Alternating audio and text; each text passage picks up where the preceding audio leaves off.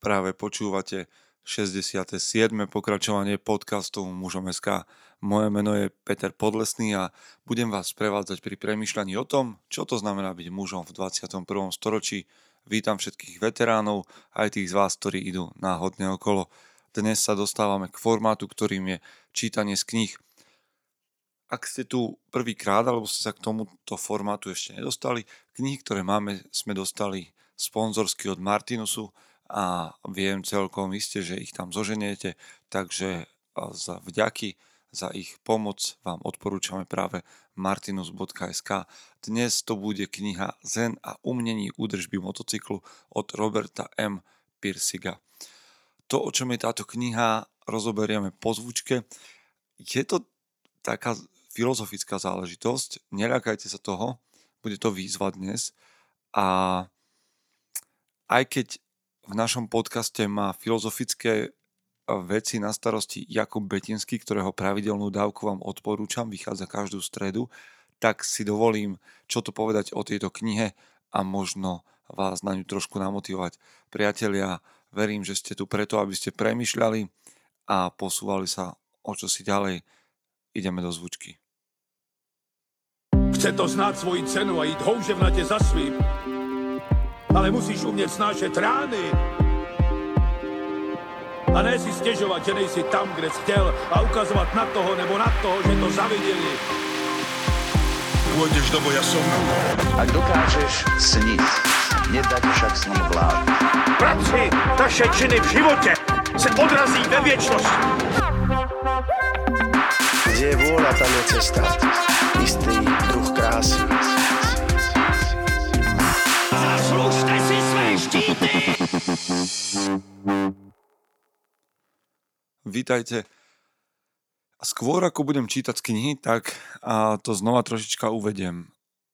Napriek tomu, že som sa s filozofiou stretával na vysokej škole, a už je to nejaká doba, čo s filozofiou nemám nič spoločné, nič v takomto akademickom zmysle. Jakub Betinský by vám, alebo by aj možno aj mne povedal niečo iné. Ale ako tínedžer som prvýkrát narazil na filozofiu ako takú a môj najpríjemnejší kontakt s filozofiou bol skrze knihu Sofín Svet. Možno ste ju mnohí čítali, je to taký beletrizovaný, populárny a respektíve populárnym spôsobom podaný vstup do dejín filozofie. No a odtedy som mal pár skúšok a podobne, ale dnes už sa v nej naozaj tak zásadne neorientujem. Až kým som znova po nejakom čase narazil na Zen a umění údržby motocyklu. Na to, aby som mohol okomentovať túto knihu, musím urobiť tento úvod. No, ja som sa dostal samozrejme k veciam, ako bol Marcus Aurelius a jeho myšlienky k sebe, alebo Sun Tzu, umenie vojny a tak podobne. To sú knihy, ktoré vám odporúčam, ale tieto knihy, ktoré som napríklad teraz uviedol, boli pre mňa také komfortné, dobré čítanie, ktoré nejak tak súznelo so mnou. Osobne som človek, ktorý si ide skôr taký ten svet ideí a tých, povedzme, takých myšlienok. A ten svet vedy a techniky mi je vzdialený. A preto, keď som počul o knihe Zen a umění údržby motocyklu, tak som si povedal, že tak to nebude nič pre mňa, až kým ju znova neodporúčil jeden môj známy alebo kamarát, ktorý sa volá Matúš, tak ak nás počúvaš, vďaka za to. A povedal mi, že to nie je ani tak o údržbe motocyklov a nie je to ani tak o zene. Tak som bol napätý a teraz by som vám rád uviedol. Je to kniha, ktorá je príbehom muža, ktorý je so svojím synom a priateľmi na ceste na motorkách, na takom výlete, ktorý absolvujú častejšie a vyberajú si také odľahlé cesty. Zároveň, a teda je to príbehom otca a syna, a spolu s tým je to hlboké filozofické uvažovanie o rôznych veciach. A naozaj je to kniha ťažká, kniha, respektíve pre mňa, kniha mimo môj komfort, ale o to viac vyzývajúca, respektíve o to väčšia výzva. Preto vás dopredu upozorňujem, že je to kniha, ktorá vás zavedie na miesta, kde ste možno nechceli byť, premýšľať a čítať o veciach, ktoré vám nie sú známe alebo im nerozumiete, tak ako to bolo v mojom prípade.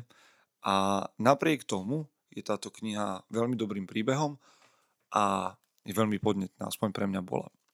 Tak si dovolím vždy prečítať nejakú časť z nej a okomentovať ju. Okomentovať ju nie preto, že by som mohol čo nejakým spôsobom mentorovať alebo vysvetľovať vo filozofii, ale aj kvôli tomu, aby sme sa trošku zdržali autorských práv, respektíve nechceme z tohto robiť nejakú čítanú knihu, ale chceme si prečítať pár riadkov a spoločne nad tým uvažovať. Takže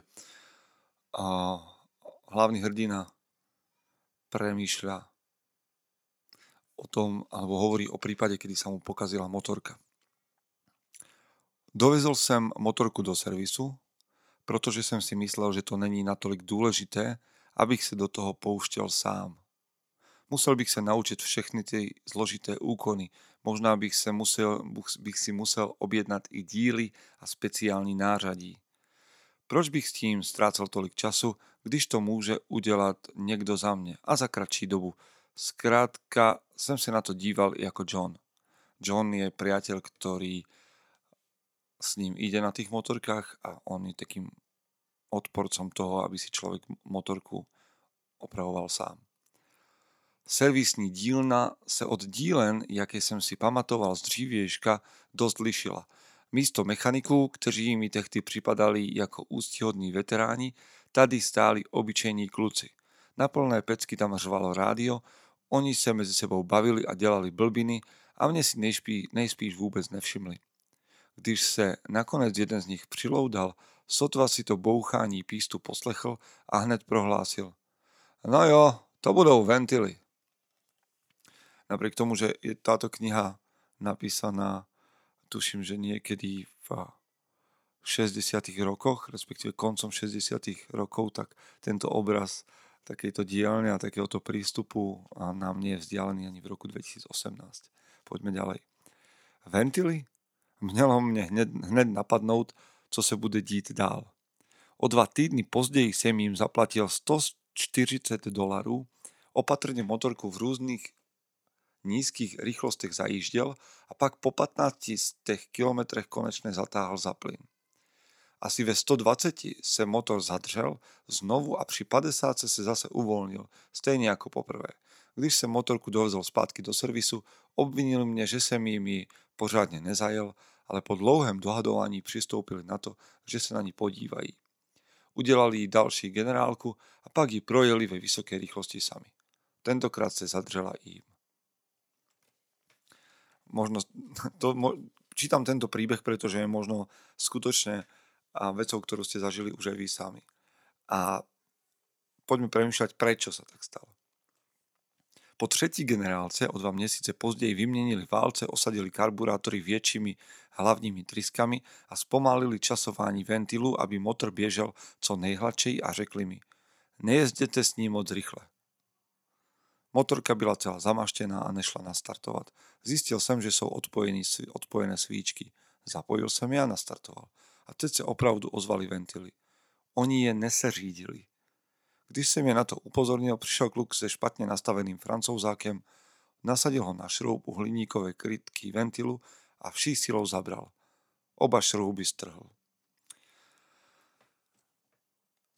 Tu sa ukazuje jedna z tých vecí knihy, tá postava, ktorá sa bude veľmi vyvíjať a prezradím vám, že tou líniou príbehu ide aj to, že tento rozprávač má v sebe ešte jednu inú postavu a neviem koľko z toho, ale ide tam aj o taký vnútorný psychický konflikt, o to, ktorá z tých osobností zvíťazí. Tak tento človek je nadšeným fanúšikom opisov motora a podobne. A ja som sa v tomto prípade dostal veľmi do nekomfortnej pozície, pretože mňa tieto veci nebavia. Napriek tomu to dávalo zmysel to čítať. Nakoniec, keď opisuje, ako ten mladý muž sa snažil kladivom niečo uvoľniť na motorke, tak a prichádza k tomu, že a teda dej nasleduje takto. Nechte toho, řekl jsem slušne. Bylo to ako zlý sen. Stačí, když mi dáte nejaké nové krytky a ja si ich vezmu tak, jak je. Co nejrýchlejší sem odtud vypadol. S rozhrkanými ventily, strhlými šrouby ukrytek a motorku celou umaštenou sem ujížděl pryč. Když sem překročil 30, ucítil sem najednou příšerné otresy. Čiže motorka sa znova pokazila. Ale čo je teda podstatou je táto otázka, ktorú sa pýta. Proč tú motorku tak zmasakrovali? Tihle lidi pred technikou neutíkají, oni sa technikou živí. Ale takhle by to nespackal ani šimpanz. Nebylo v tom nic osobního, vôbec som si to nedokázal vysvetliť. Snažil som sa v duchu vrátiť do servisu, do tej noční múry, aby si spomňal na všechno, co mohlo takový prístup zapríčiniť. No a teraz počúvajte, pretože prichádza niečo, čo sa už potom týka nás bytostne a toho, aká je filozofia, a to je to slovíčko, aká je filozofia prístupu k práci, vašej alebo mojej. Určitou stopu predstavovalo rádio. Na práci sa nemôžete opravdu pořádne soustřediť, když pritom posloucháte rádio.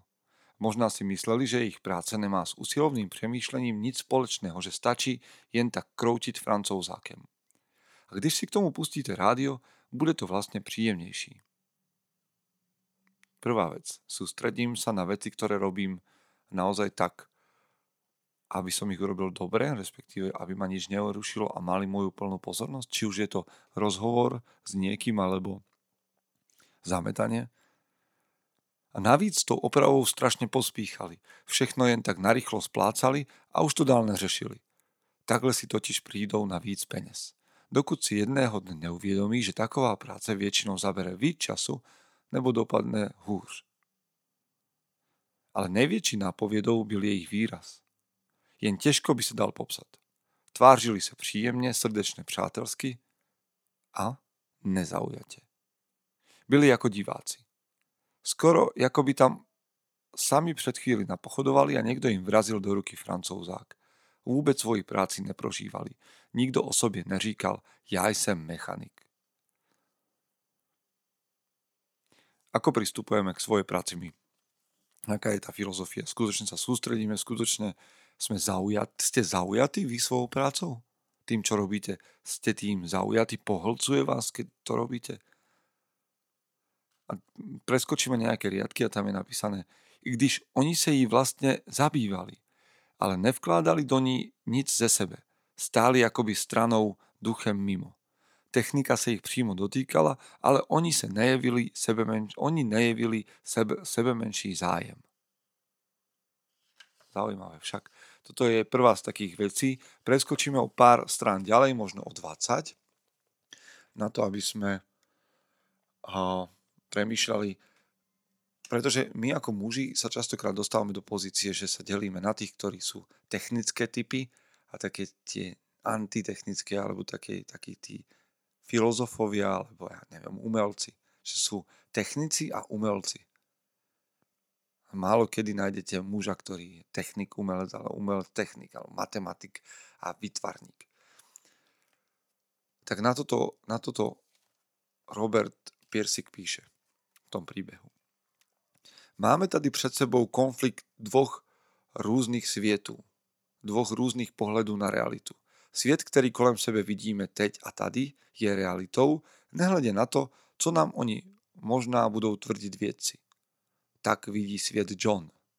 Ale svět, který odhalujeme pomocí vědeckých projevů, je taktéž realitou, nehledě na to, jak se nám může jevit, a pokud si lidé v Johnové dimenzi budou chtít nadále udržet svůj pohled, s pouhým ignorovaním si už nevystačí. John to zistí, až mu vyhoří kontakty. Pripúšťa, že existujú dva svety, alebo dvojaké vnímanie sveta, ale tvrdí, že ani jeden, ani druhý nemôže existovať sám o sebe. Hovorí o... Trošku skočíme späť. Jeho priateľovi Johnovi sa pokazila motorka. Respektíve mal nejaké, tuším, BMW, parádnu motorku a niečo sa mu tam stalo. A kde si pri oprave stratil podložku? No a nášho hrdinu napadne, keďže opravuje sám svoju motorku, že namiesto podložky sa dá perfektne použiť taký ten kúsok z plechovky Coca-Coly alebo čohosi, ktorý ten horný kúsok, ktorým to otvárate. A to Johna neskutočne pohoršilo. A tak o tom premýšľa. Vysvietlení bylo nejdříve hodne nezřetelné, ale pak sa začalo rysovať ostřejí. Ja som sa na podložku díval z rozumového, racionálneho, intelektuálneho hľadiska a na ničem iném, než na fyzikálnych vlastnostiach hliníku mi nezáleželo. Johnny vnímal intuícii a podľa prvního dojmu vnímal ji citem. Ja som k ní pristupoval z hľadiska vnitřní formy, on k ní pristupoval z hľadiska bezprostredního dojmu. Ja som videl, co tá podložka znamená a on to, jak vypadá. Tak som objevil rozdiel v našich pohledech. A když vidíte, jak tá podložka vypadá, je to dosť kličující. Komu pak by se líbilo mi takovou krásnou hodinářskou práci spravenou kusem obyčejného plechu? Ako sa dívate na svet vy takým tým technickým spôsobom alebo takým tým umeleckým? Rozumiete ľuďom, ktorí sú z opačného tábora, respektíve máte pokúšate sa o to? Lebo častokrát vznikajú aj v tímoch konflikty práve kvôli tomu, že sa na veci jednoducho dívame sa na tú istú vec z rôznych uhlov pohľadu, ktoré by nás samozrejme navzájom mohli obohatiť, ale a častokrát sa to nedeje. Tak, preskočíme asi o 100 strán ďalej a chvíľočku. Tu si nájdeme, znova sa dostávame, celá naša partia sa dostáva vlastne na takú chatu, kde idú grilovať a začnú sa baviť o skladaní grilu. A no, o návodoch, ako sú napísané a podobne. A teraz som vybral časť, ktorá je vlastne už potom, ako je ten gril postavaný a nakoniec ho poskladá, respektíve správny spôsob nájde práve dieťa, respektíve chlapec sa volá Chris. Takový výbier z mnoha možností je pak opravdovým umením práce a závisí do stejné míry jak na vaší mysli a rozpoložení, tak na materiálu přístroje. Proto při práci potřebujete duševní klid. V skutečnosti není na takové myšlence nic divného, pokračuju. Někdy se podívejte, jak pracuje začátečník nebo špatný dělník a sledujte, jak přitom vypadá ve srovnání se zkušeným mistrem. Jehož práce je prvotřídní a uvidíte ten rozdíl. Mistr nikdy nepostupuje podle pevně daných pokynů. Rozhoduje se až během práce a proto bude do svého úkolu pohružený a bude dávat na všechno pozor, i když to nebude dělat záměrně. Jeho pohyby a opravovaný přístroj budou v jisté harmonii. Neřídí se pevně stanovenými pokyny, protože povaha daného materiálu určuje jeho myšlenky a pohyby, které současně mění povahu materiálu. Materiál a mistrovy myšlenky se postupně společně mění, dokud jeho mysl nedosáhne klidu a dokud současně materiál nedosáhne správného tvaru. To zní jako umění, řekne učitel. Ale to je umění, odvětím. Oddělovat umění od techniky je úplně nesmyslné, jenže my už jedno od druhého oddělujeme tak dlouho, že člověk musí být archeolog, aby přišel na to, kdy se od sebe tyto dvě větve odklonily. A tu sa dostávame k takému tomu zenu. Hej, keď vlastne hovoríme o duševnom pokoji nachádzanom v práci. Tak neviem, ako to máte vy a či toto vnímate, že umenie a technika sú veľmi prepojené nádoby. Tak toto je ďalšia taká vec, ktorá mňa v knihe zaujala. Postupne sa v príbehu objavuje Phaidros. Phaidros je teda tá druhá osobnosť, ktorá prežíva v mysli a derie sa von. A stále viac a viac sa nám odkrýva ten jeho príbeh, pretože hlavný hrdina bol predtým viac Phaidrosom ako svojim súčasným ja, až kým neskončil na psychiatrickej liečebne. Ten Phaidros sa ako keby prebudza a derie von, takže sa dozvedáme postupne jeho príbeh. A zaujímavosťou je, že Phaidros bol učiteľom na vysokej škole a premýšľal o zrušení známok. Tak sa skúsme pozrieť na to, čo nám príbeh hovorí o tomto. Ve svojom ukázkovom príkladu Phaidros tvrdil, že zrušení známek takové pokrytectví zničí. Místo zbytečného teoretizovania nastínil konkrétnu životní dráhu imaginárneho studenta, ktorý byl víceméně typickým predstaviteľom žadstva, ktoré měl ve tříde. Byl to student, ktorý byl doslova vycvičen k tomu, aby pracoval kvôli známkám, nikoli kvôli poznání, jenž měli známky hodnotiť. Tak spomente si na svoje vysokoškolské štúdium alebo na svoju prácu, povedzme, hej, tak tá práca môže tiež byť vykonávaná pre ocenenie, nie pre to, čo sa v nej môžem naučiť. Takže student pôjde na první hodinu, dostane první úkol a pravdepodobne ho ze zvyku udelá. Možná pôjde taky na druhou a třetí hodinu, nakonec ho ale novie pojatý kurz přestane baviť, pretože nežije pouze studijným životem a pod tlakem ostatných povinností nebo zájmu se dostane do takovej situácie, když už akurát nestihne zadaný úkol vypracovať a odevzdať. Protože v semináři nebudou dávať žiadne známky, nestihne ho za to žádný trest. Bude však húře chápať výklady v nasledujúcich hodinách. Ako predstavte si, že by ste boli v podobnej situácii vy. Malo by pre vás zmysel, teda chodili by ste ďalej na vysokú školu alebo na strednú školu, ktorú ste absolvovali? Poďme ďalej. Další úlohu, ktorá už pro nej bude velice obtížná, také neodevzdá. Opäť nepríde žádny trest. Postupem času bude rozumieť čím dál míň, o čem sa v semináři vlastne mluví, a bude mít čím dál väčší problémy, aby dokázal výklad sledovať. Nakonec mu dojde, že nezískáva žiadne veľké viedomosti a pod neustálym tlakem iných povinností prípravu do hodín vzdá, bude z toho mať výčitky svědomí a přestane do třídy chodiť. Opäť ho nestihne žiadny trest. Hej, potom vlastne sa hovorí o tom, že student vlastní vinou propadne a nikto nad ním nebude roniť slzy. A to je dobře, tak to má byť. Hej, hovoríme teda Phaidros tvrdí, že takýto študent tam neprišiel kvôli naozajstnému vzdelaniu a nemal tam teda čo robiť. Ušetrí ten študent veľké množstvo peňazí a úsilia a nebude ho celý život strašiť to, že neúspel alebo že za sebou spálil nejaké mosty. Najväčším problémom takového studenta je skutečnosť, že uvažuje ako otrok, vycepovaný dlouholetým známkovaním za použití metódy cukru a biče. Uvažoval ako mezek. Když mi nedáš bičem, nebudu pracovať. Nedostal bičem a tak nepracoval. Kára civilizace, ktorou měl pôvodne po ukončení studií táhnout, bude drkotať dál i bez nej, jen o nieco pomalej. Tak kvôli čomu pracujete vy?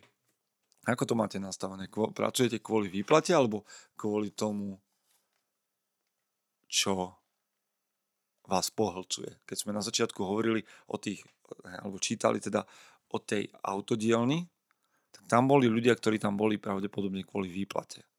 Nejakým spôsobom ich tá práca nepohlcovala. Takže ako to máte nastavené vy? Kvôli čomu pracujete a kvôli čomu sa dostávate alebo tak kvôli čomu každý deň chodíte na to miesto. Sú to vedomosti, skúsenosti, alebo je to cukr a bič. Tak, mohli by sme čítať ešte mnoho z tejto knihy, lebo je tu, napriek tomu, že boli miesta, ktorým som skutočne nerozumel a možno na tom budete vy lepšie. Sú tu aj miesta, keď tak spätne sa dívam do tej knihy, ktoré boli pre mňa veľmi obohacujúce. Čiže myslím si, že ísť do takto nekomfortnej knihy, ktorej možno nebudem vo všetkom rozumieť a v niektorých častiach ma bude nudiť, pre mňa nakoniec bolo prínosom. Tak poďme na to. Ošklivosť, pred ktorou Sutherlandovi prchají, to je ten John a jeho manželka Silvia, není v technice inherentne obsažená. To sa im pouze zdá, pretože sa veľmi ťažko zisťuje, čo je vlastne na technice tak ošklivé.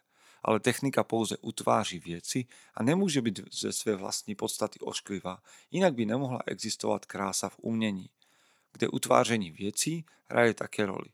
Slovo technika ve skutečnosti pochází z řeckého techné, co znamenalo původně umění.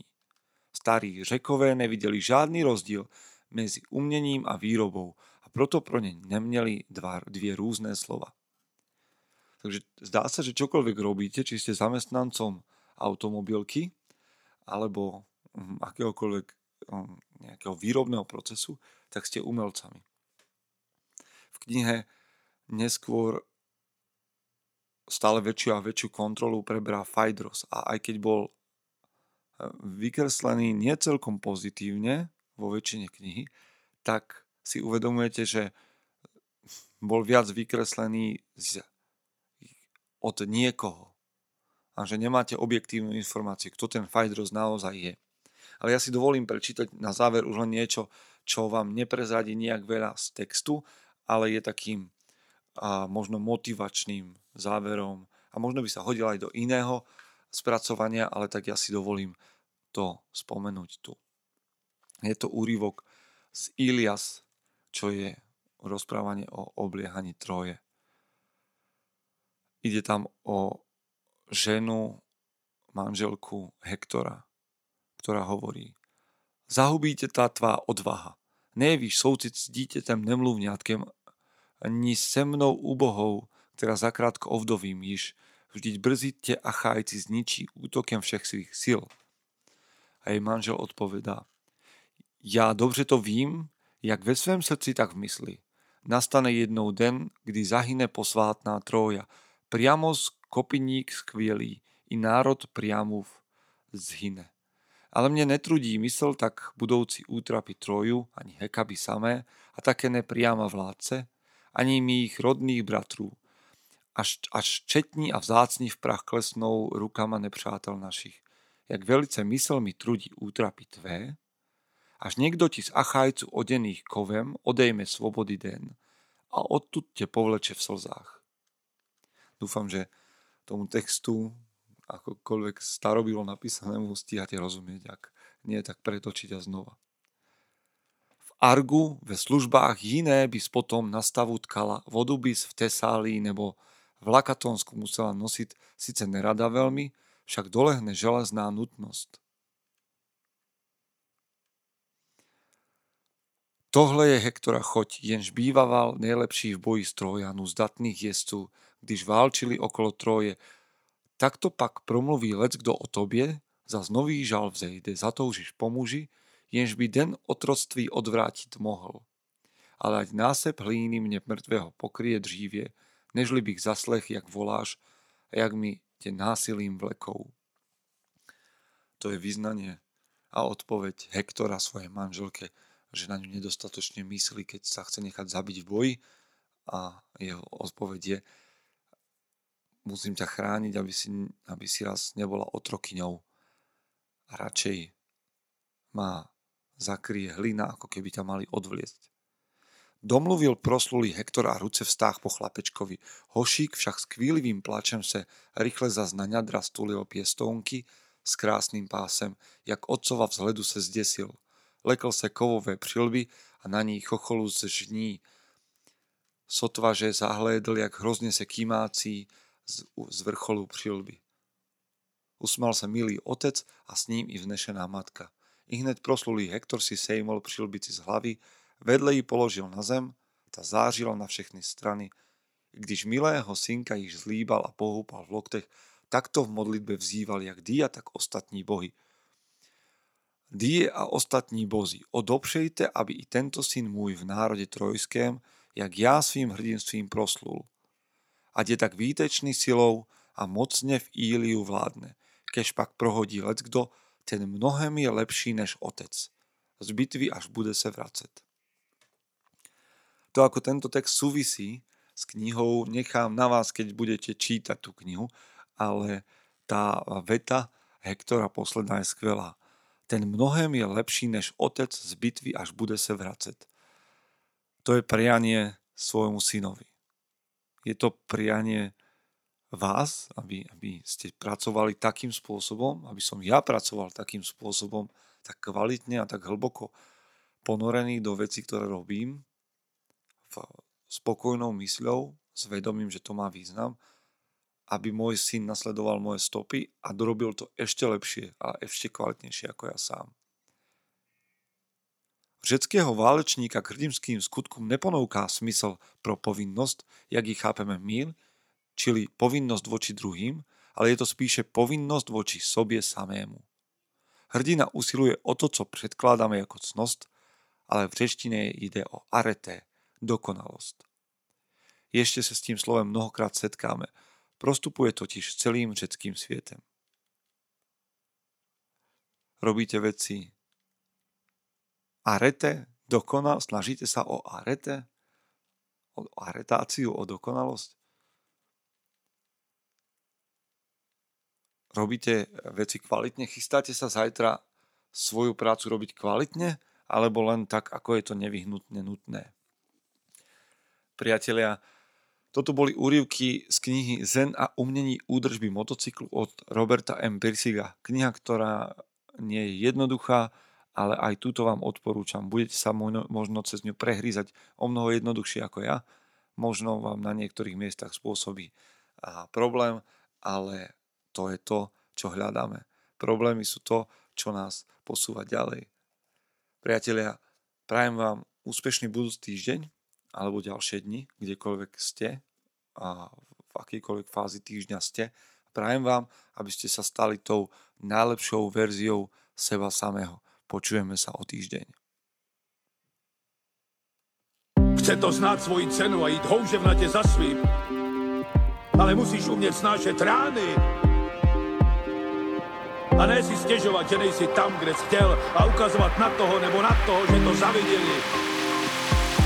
Pôjdeš do boja som. Ak dokážeš sniť, nedať však sním vlád. Práci taše činy v živote se odrazí ve věčnosti. Kde je vôľa, tam je cesta. Istý druh krásy. Zaslužte si své štíty!